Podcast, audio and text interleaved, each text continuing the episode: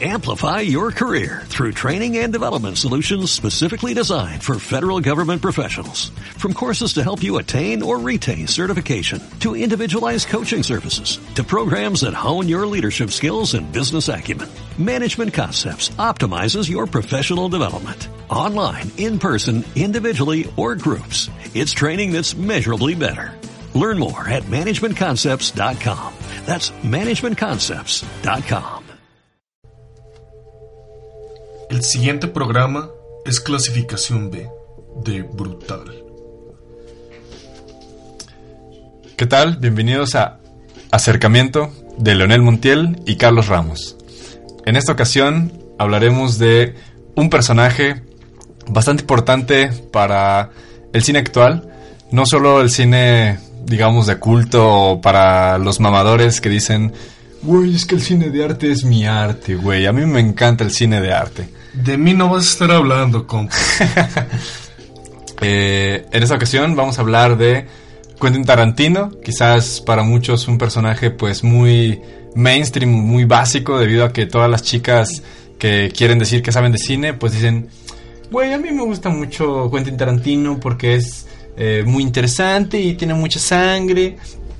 Pero pues eh, intentaremos hablar eh, quizás un poco más allá de como la visión general que se pueda tener de, de Quentin Tarantino. Y pues, ¿qué tal, Chechu? ¿Cómo estás? Estoy, que es una gran ganancia después de un periodo viral agudo. Ok, este, ¿qué dice la influenza? Eh, No, ¿Como en influenza- 2009 o no tanto? No, no tanto, güey. Después de 10 años de estar en contra de la influenza H1N1, no es disfrutable la chingadera. Pero, bueno, ¿qué nos puedes decir en esta ocasión sobre el personaje o la, la eminencia de la cual vamos a hablar? La día de eminencia de Quentin Tarantino. Bueno, el tema surge por dos razones. Personajes que nos escuchan. Número uno, el día de ayer fueron los Golden Globe de este año, donde Quentin Tarantino estuvo nominado en conjunto con su película, la última que es Once Upon a Time in Hollywood. Él estuvo nominado en la categoría de Mejor Director, mientras que la película estuvo nominada a Mejor Película en Comedia Musical, Mejor Guión, Mejor Actor de Reparto, Brad Pitt, y Mejor Actor Principal con Leonardo DiCaprio.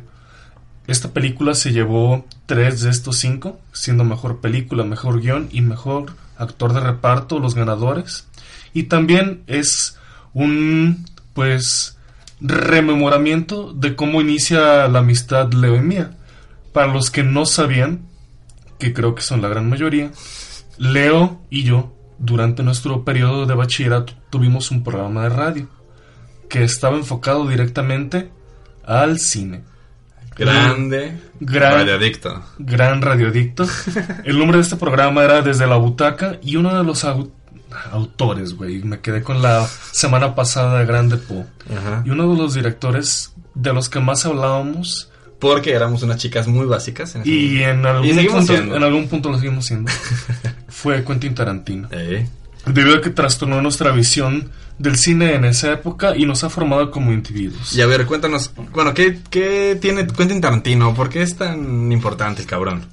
Bueno, Quentin Tarantino es importante debido a que él toma elementos que están dentro de la cultura, dígase cine, Ajá. propiamente, la música, sus soundtracks son algo excelente Ajá. y la visión que tiene de violencia dentro de sus películas.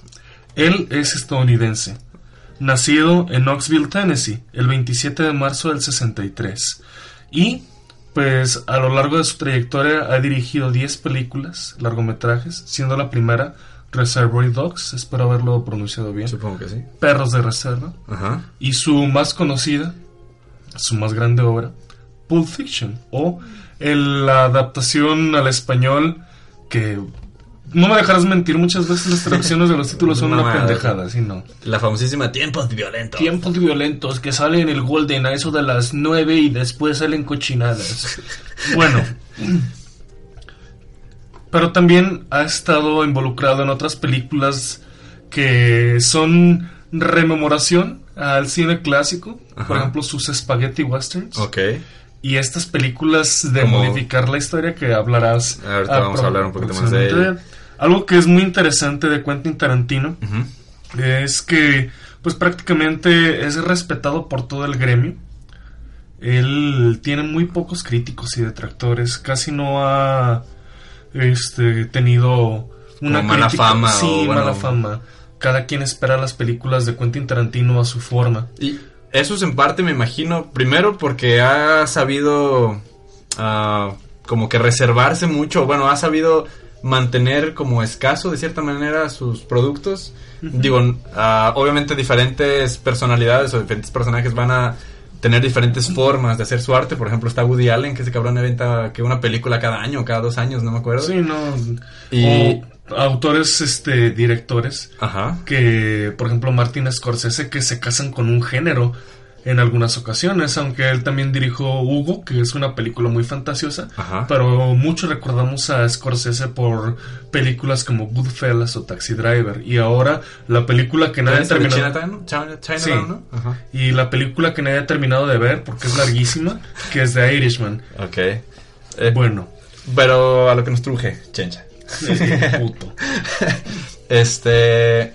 Bueno, una de las primeras películas, o bueno, la primera película que lanzó, digamos ya con distribución a las masas, fue Reservoir Dogs. Sí. ¿Estoy en lo correcto? Sí, fue Reservoir Dogs en el año 92 por la cinematográfica Miramax, que es la que le da más renombre al director. Y después de esta sigue en el 94. Entonces ya estamos hablando 25 años de eso, ya 26 este año, Ajá. de Pulp Fiction. ¿Cuál es la característica de esas dos películas? O ¿Qué es lo que más te parece que rescatable? Porque, primero, antes de eso se supone, o bueno, eh, hay información que dice que este güey se dedicaba a hacer pues cortometrajes, le gustaban las películas, trabajaba en un pinche blockbuster o lo que existiera en esos tiempos.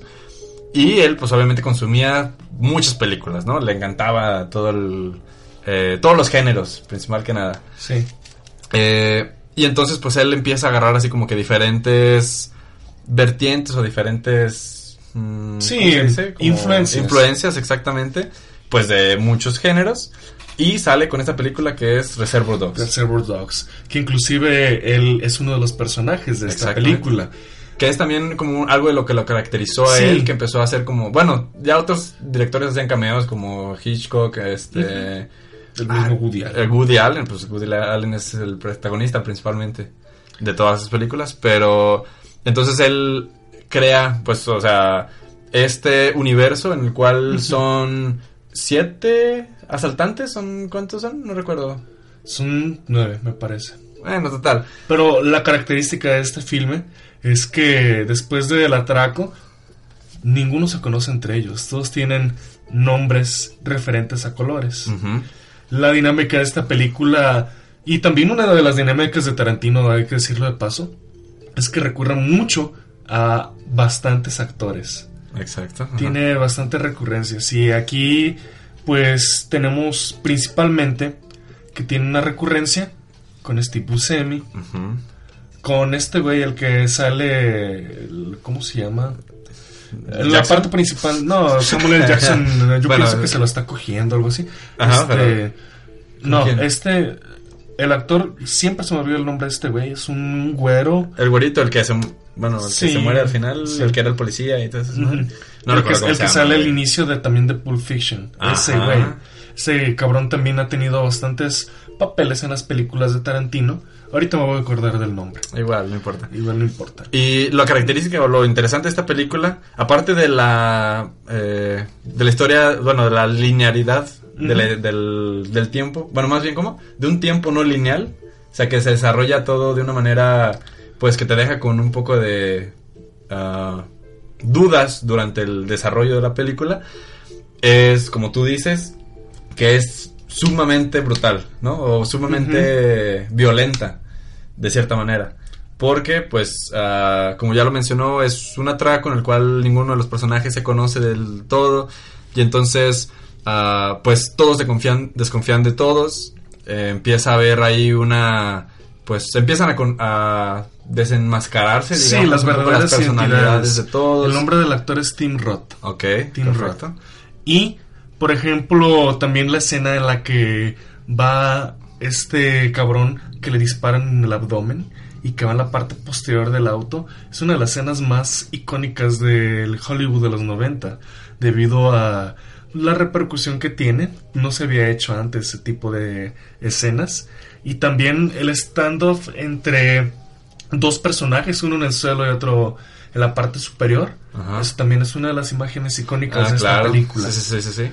Que es poco antes de que le corte la oreja al policía Sí. y todo este desmadre. Sí. Eh, Pero entonces, ¿qué- ¿por qué crees que esta película ah, tuvo el impacto, pues, que, que, le, que le permitió, pues, seguir haciendo películas? Porque hay muchos otros casos de Sí. ah, directores que ya no nos acordamos que hicieron buenas películas, pero que se quedan ahí. Como que- Estancados. Ajá, exacto, que nomás hacen una película chirilla y que, pues, al final no terminan de... Que es que eso creo que, y que espero no le pase Ajá. a Eggers, al que dirige The Lighthouse. Ok, pues, podría Que- ser. Que podría ser. Dirigió su primera película también, The Witch, una película excelente. Buenísima. Buenísima. Ajá. Y The Lighthouse, la verdad, para las personas que nos estén escuchando, les recomiendo dos películas que surgieron este 2019, The Lighthouse y Parasite, que Parasite ganó ayer este el Golden Globe a la película de habla no inglesa. Ok. Y es algo muy importante por la trama también que maneja Parasite, pero en fin, no es el, no es el punto. Aquí la situación con Tarantino, y que es la clave de sus primeras dos películas, es el manejo del tiempo, pero de una perspectiva meramente no lineal. Que es lo que a ti como espectador te deja con esa incógnita de qué es lo que va a pasar o qué es lo que sigue. Y es algo que en el suspenso de las tramas te atrapa. Además de los tintes violentos que tiene, los diálogos, los diálogos son muy sucios. Los diálogos son verdaderos diálogos de personas que pueden ser maleantes. Eh. Es algo que también mantiene su eh, pues realismo dentro de la irrealidad que quiere presentar, porque también es una despliegue teatral por parte de los actores bastante importante. Sus películas tienen mucho cine, muchísimo cine, desde las tomas, la fotografía es excelente, es algo muy importante, la edición de las películas de Tarantino, que él tiene gran parte en la edición de sus películas, el soundtrack, el soundtrack si no hay un soundtrack más representativo que el de Pulp Fiction, no, no sé qué, qué decir. En cuanto a un todo. Sí, porque, o sea, te, te aterriza muy bien, sobre todo en la época, pues. O sea, si tienes una película ambientada en mil eh, 980 y algo, se supone que es... O en los 90s. O 90, principios de los 90, pone música muy de esa época, pero que, o sea, puede que la mayoría de la gente no conozca, pero suena a algo que ya habías conocido Sí. y entonces lanza esas muchas de esas canciones se vuelven icónicas después de haber estado Jungle Boogie. exactamente o sea después de haber después de haber pasado por las manos de, de Tarantino, Tarantino. pues pasan a tener una repercusión ya para el colectivo para la Sí, para el Para- ser cotidiano de las personas. exact- para la cómo se llama cultura popular Sí. Y- ¿Y quién no reconoce la canción de Missy Lou después de Pulp Fiction? o después de Black Eyed Peas Black Eyed Peas.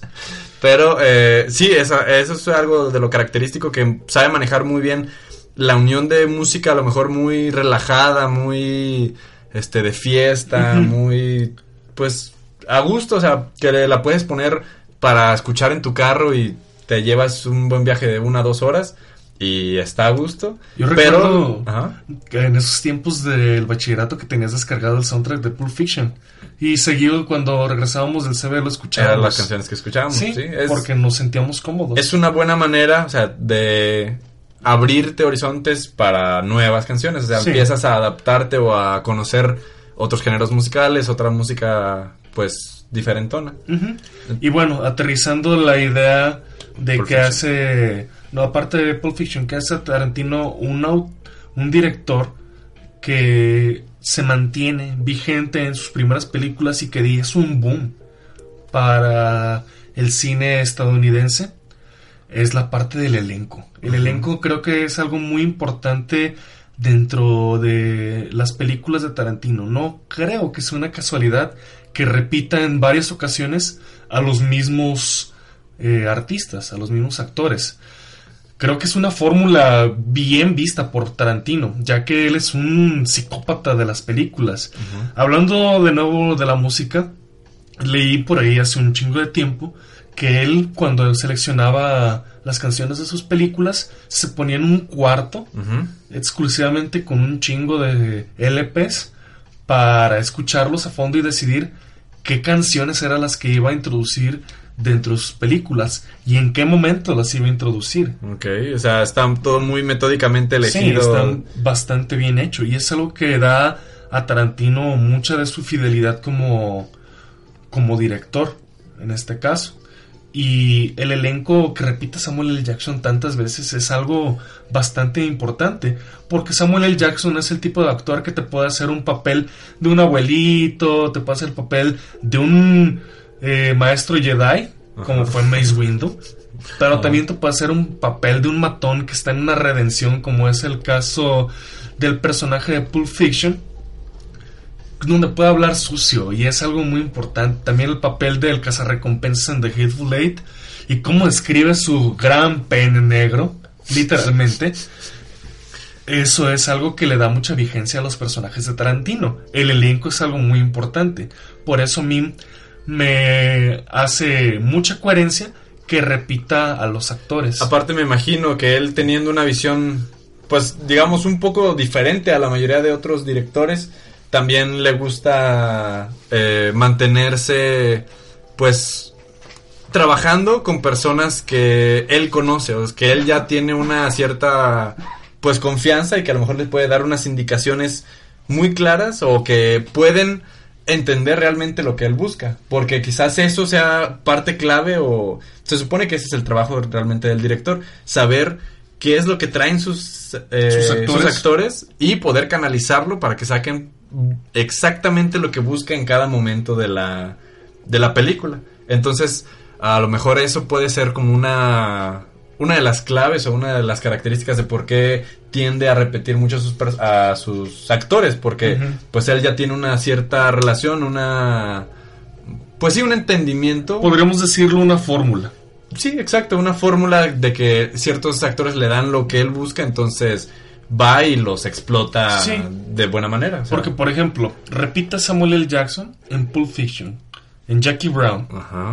Lo repite en Django. Lo repite en... Los uh, Malditos Ocho. los Hateful Eight. Repite a Oma Thurman en Pulp Fiction y en las dos de Kill Bill. A DiCaprio en Once Upon a Time in Hollywood y en Django. Exacto. A Brad Pitt en Bastardos sin Gloria, y en Once Upon a Time. Once Upon a Time. Repite a Tim Roth en Perros de Reserva, Pulp Fiction y, si no me estoy equivocando, también en Bastardos sin Gloria. Sí, sí, sí. También sale Tim Roth. Y eso es algo bastante interesante de Tarantino, ya que, como lo acabamos de comentar, es una fórmula que él tiene. Debido a que los actores comparten alguna parte de lo que él busca como producto. En este caso, veamos lo que Personajes muy teatrales, como tú lo refieres, pero también muy aterrizados de cierta manera, o sea, que dan la... la como la naturalidad de estar muy aterrizados en la... Veamos de nuevo el caso de Samuel L. Jackson. Samuel L. Jackson en Pulp Fiction es un matón en redención. Es un matón que está en el camino de salirse de esto que es pues sicario, matar gente, intimidar gente. Da unos discursos.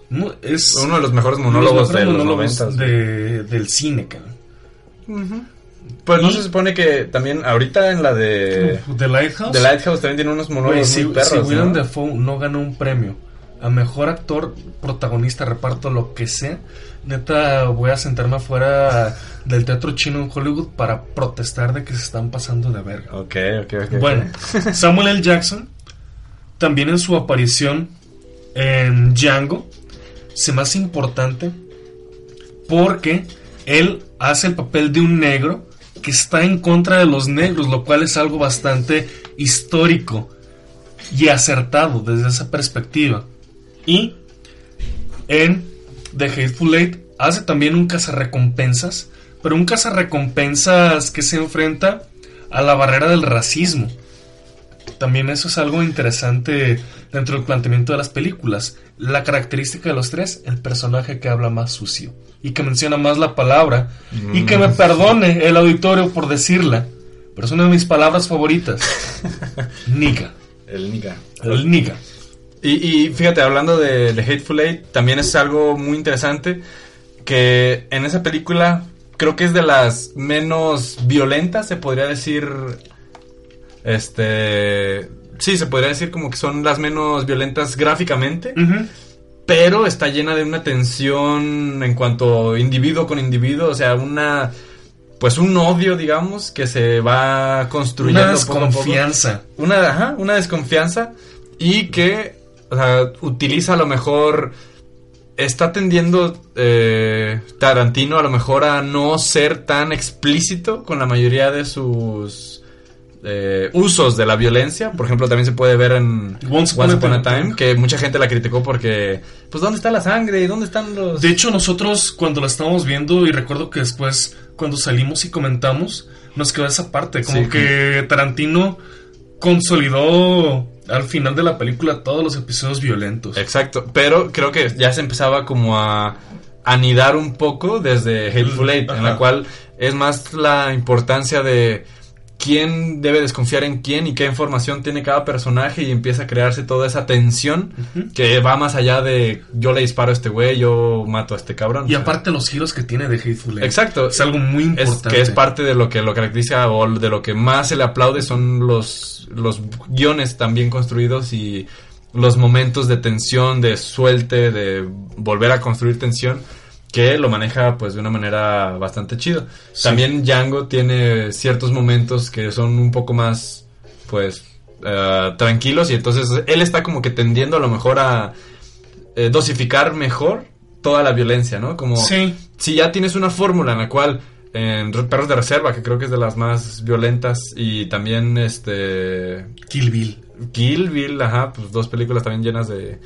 O sea, que a lo mejor si ya te descubrieron o ya plasmaste de, cier- de cierta manera una fórmula súper violenta, entonces si ya te conocen como el güey súper violento, les das un giro en las nuevas películas y empiezas a dosificarla, empie- empiezas a darla de manera pues diferente, a lo mejor inesperada, y eso hace que se sienta un poco también fresco a estos tiempos, ¿no? Sí. También la característica de Tarantino que me agrada es como toma un género que estaba prácticamente muerto. Otra vez volvió prácticamente. No importa, no importa. Pero esta es la primera vez que lo digo.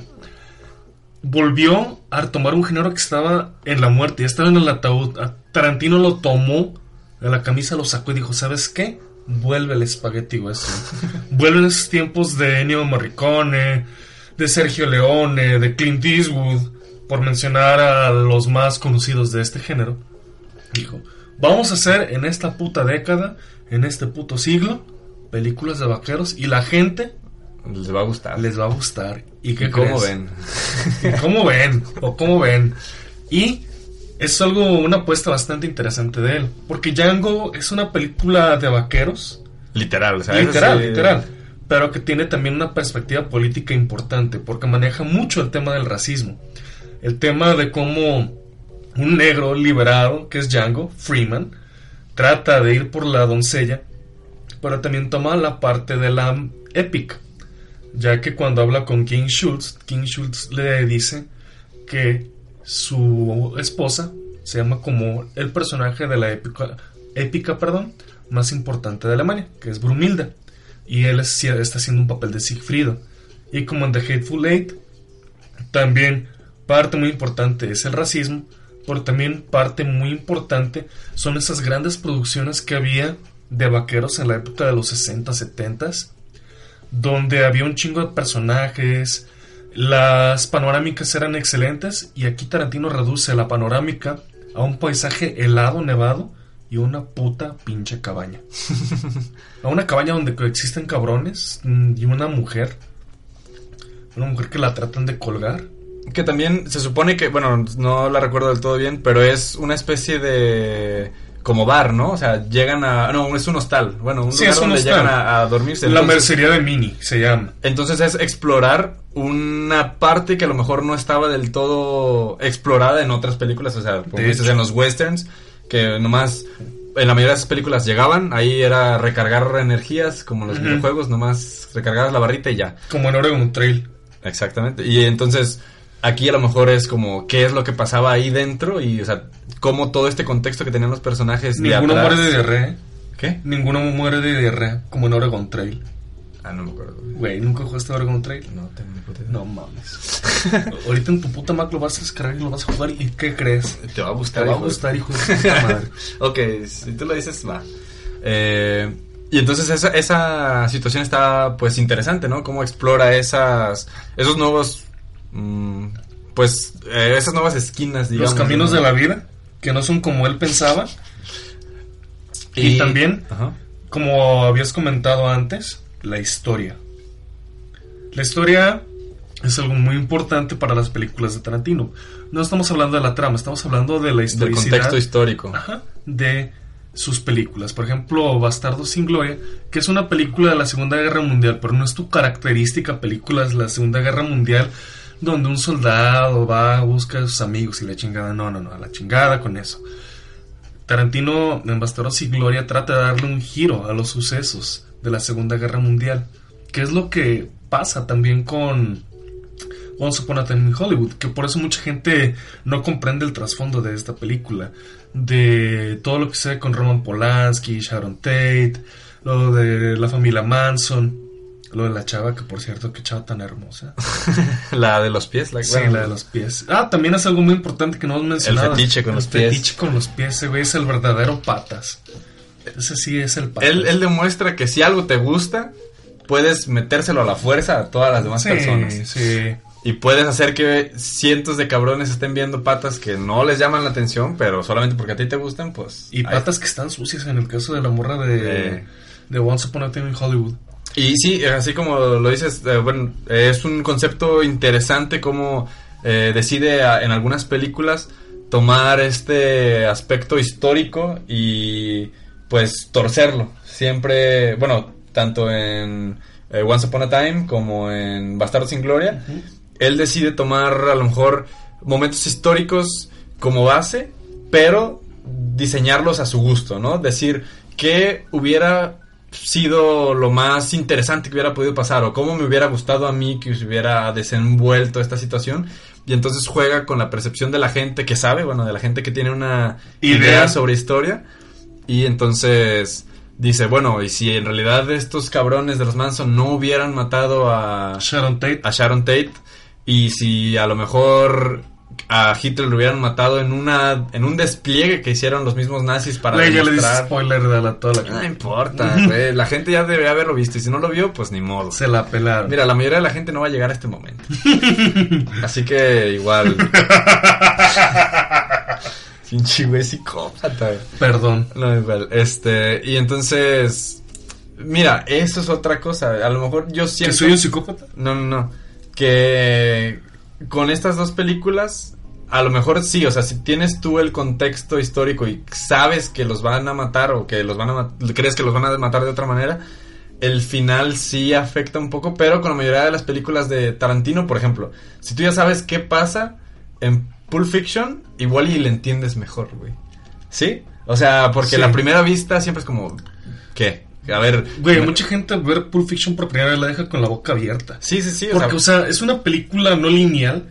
Estamos de acuerdo en eso. Pues sí. No sabes en qué puto momento va a terminar. Exacto, exactamente. O sea, y es una película tan cautivante que pasan las escenas, las distintas partes, y dices, güey. Te mantiene atrapado, Sí. aunque al final no entendiste del todo qué pasaba después de qué, pero ya después de la segunda Lo empiezas a hilar todo y dices, güey, está muy perro. Y eso es parte de, o sea, la característica de la, de la buena edición que tiene Tarantino, porque todo lo secciona de manera que sean como mini historias, cada parte, Sí. o sea, que va sucediendo y También entonces The Hateful Eight lo secciona. te, te mantiene entretenido de manera que aunque no has entendido todo el tran- todo el panorama, pues la historia completa sigue siendo una película que te atrapa y, y, con las vistas posteriores pues llega a, a- a enten- o sea, llegas a entenderle más y a, y a tener un poco más de sentido. Sí, ti. porque muchas personas, por ejemplo, ven las referencias culturales a Bastardos sin Gloria y ven un bate ensangrentado. Dije, güey, ¿qué tiene que ver una película de la Segunda Guerra Mundial y un puto bate ensangrentado. Hasta que entiendes que fue una de las armas que utilizaron para torturar a los nazis. Y es una parte también interesante tomar en cuenta los aspectos que toma de la cultura. Prestados, principalmente. De hecho, Tarantino se metió en una polémica después de Once Upon a Time in Hollywood con la familia de Bruce Lee. Porque si recordamos el personaje de Bruce Lee en la película, aparece como alguien arrogante, excéntrico, alguien que dice, no, sí, me los chingo a todos, me la pelan todos, que posiblemente haya sido cierto, pero que él, dentro de su perspectiva de vida, no lo ha hablado de esa forma. Y él presenta a este personaje arrogante, cabrón. Fuera de como la mayoría de las personas lo tienen. Y la familia Lee dice, no, que la chingada, que este güey se la pela, lo va a demandar, que chingue su madre. Pero también es algo muy importante de las películas de Tarantino, que le da una perspectiva distinta a, las, a los personajes históricos, como también Sharon Tate, que la ve como una pues niña risueña, que dice, bien inocente. Sí, estoy en el cine, voy a ir a verme al cine, va, se ve su película. Que puede ser que probablemente no fuera así, pero es una forma en la que él decide contar la historia, o sea, él hace sus personajes. Te quiero hacer una pregunta. A ver. Que es improvisada completamente. ¿Qué crees que haya sentido Roman Polanski al ver Once Upon a en Hollywood? No tengo ni puta idea. No sé, también es algo bien denso. Porque pues, Roman Polanski sigue vivo. Exacto. Entonces, o sea, ahí la. Quizás estuvo más del lado. Obviamente, todo el, lo acongojado que pudo haber estado pues, por estar viendo una historia en la cual él estuvo. Y es un personaje también. Presente, desarrollado, exacto. Que a lo mejor no le gusta cómo lo describieron y así. O sea, más allá de todo lo que se pudo haber imputado, a lo mejor por las cuestiones personales y así. Creo que él debió haber estado como la mayoría de las personas e incluso más este emoción, bueno, como intrigado, más este, ¿cómo se podría decir? como envuelto en la historia porque no sabía si realmente iba a ser justamente lo que pasó o si no, o sea, si algo pude haber cambiado, entonces quizás le debe haber, obviamente le debe haber afectado mucho sí, más. Sí, y es que los personajes del final de la película, los que se desenvuelven como los matones, sicarios que manda Charles Manson, son personajes reales, son personas que sí existieron. Sí, que están en la están en la descripción histórica del asesinato de Sharon Tate. Que de hecho eh, sale uno de ellos en también en uh, Mindhunter. Mm. Hablando de todo ese contexto que también estaban medio locos. sí, no mames. Y se metían drogas a lo cabrón. bueno, en tu caso, ¿cuál es tu película favorita de Tarantino?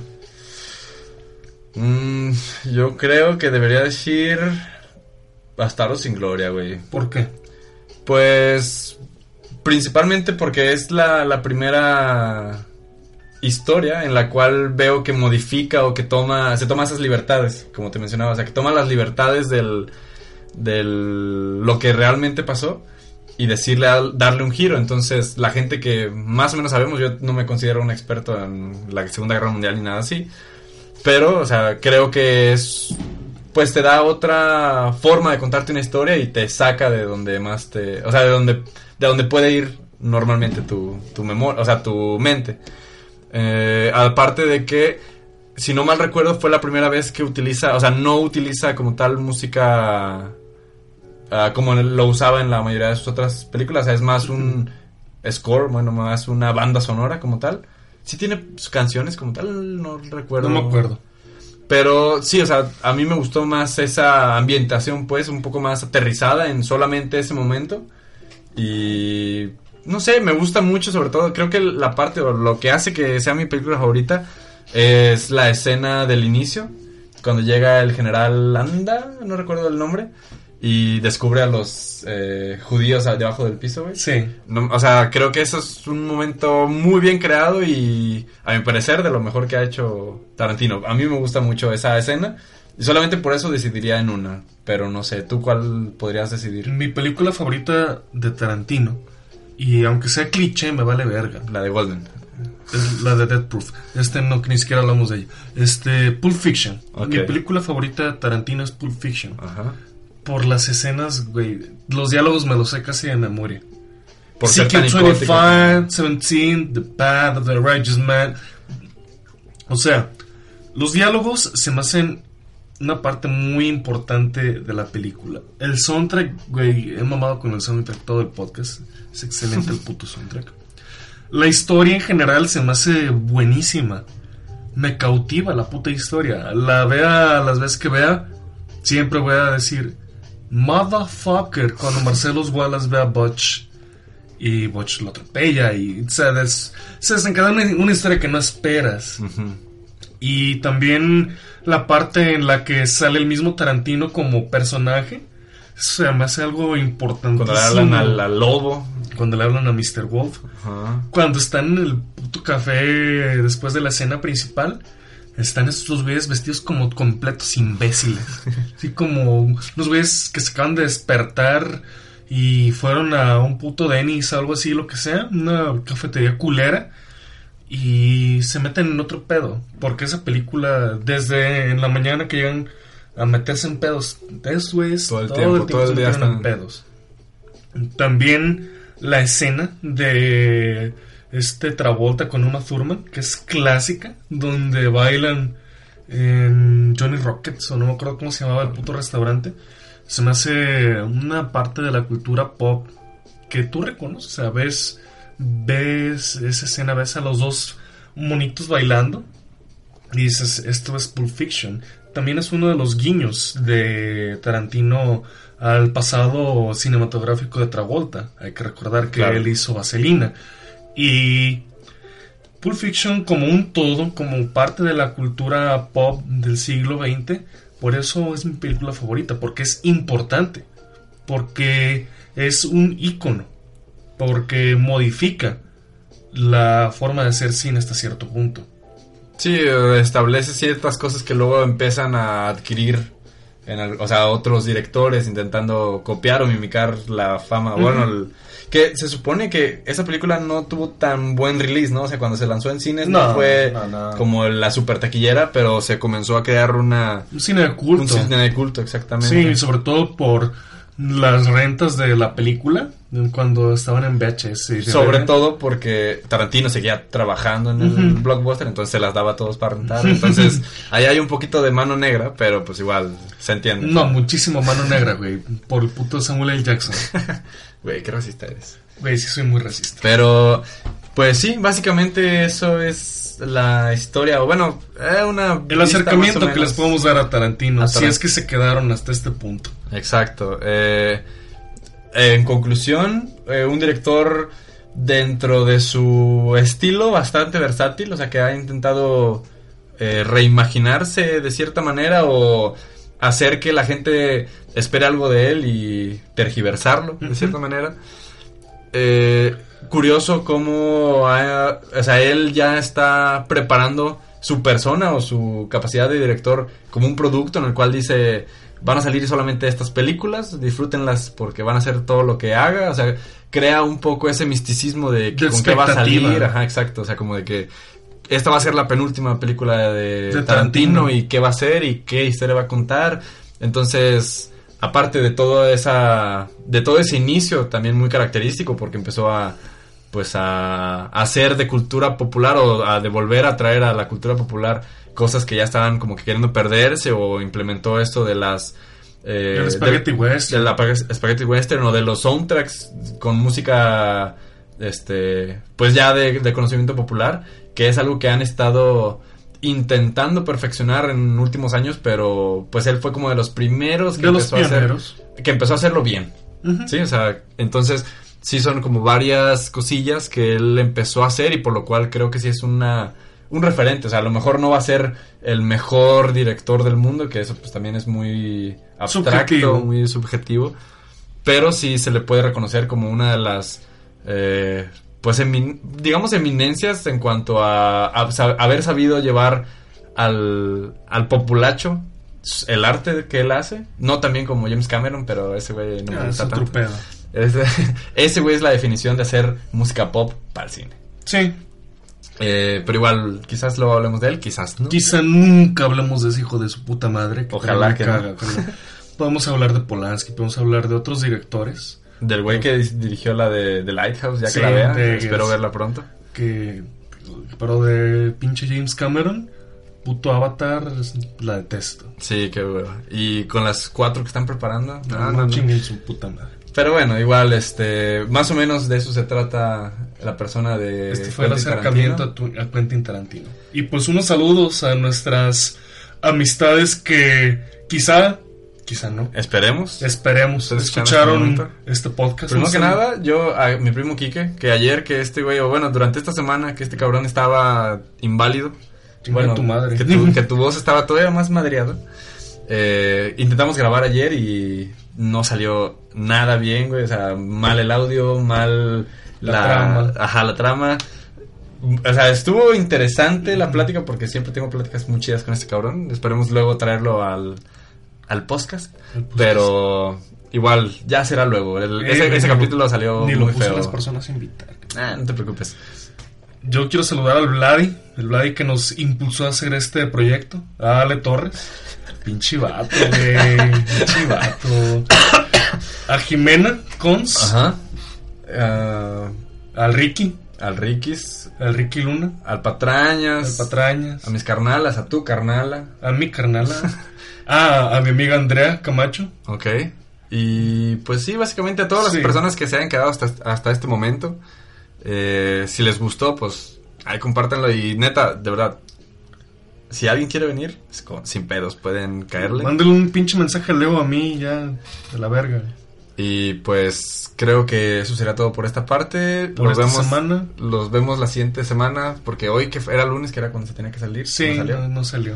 Así que quizás en días siguientes lo puedan ver y pues compártanlo, síganos. Ya tenemos Twitter que es acercamiento P o acercamiento P para los musiquitos. Y este, pues el, el YouTube está como acercamiento podcast. Sí. Y pues tú y yo. Güey, ¿no tienes giras recientemente? Hasta el momento todavía Hasta no. el momento no. Ya vamos a empezar la gira de, reconocimiento en. Gómez Farías, güey. Ya hice, una gira por todo el centro de, de- de Gómez Farías con pan en la cabeza y un collar de pan, güey. Está muy interesante eso. Muy bien. Luego hablaremos de las tradiciones del sur de... No, qué hueva.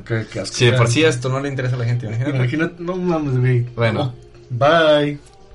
Adiós. Amplify your career through training and development solutions specifically designed for federal government professionals. From courses to help you attain or retain certification, to individualized coaching services, to programs that hone your leadership skills and business acumen, Management Concepts optimizes your professional development. Online, in person, individually, or groups, it's training that's measurably better. Learn more at managementconcepts.com. That's managementconcepts.com.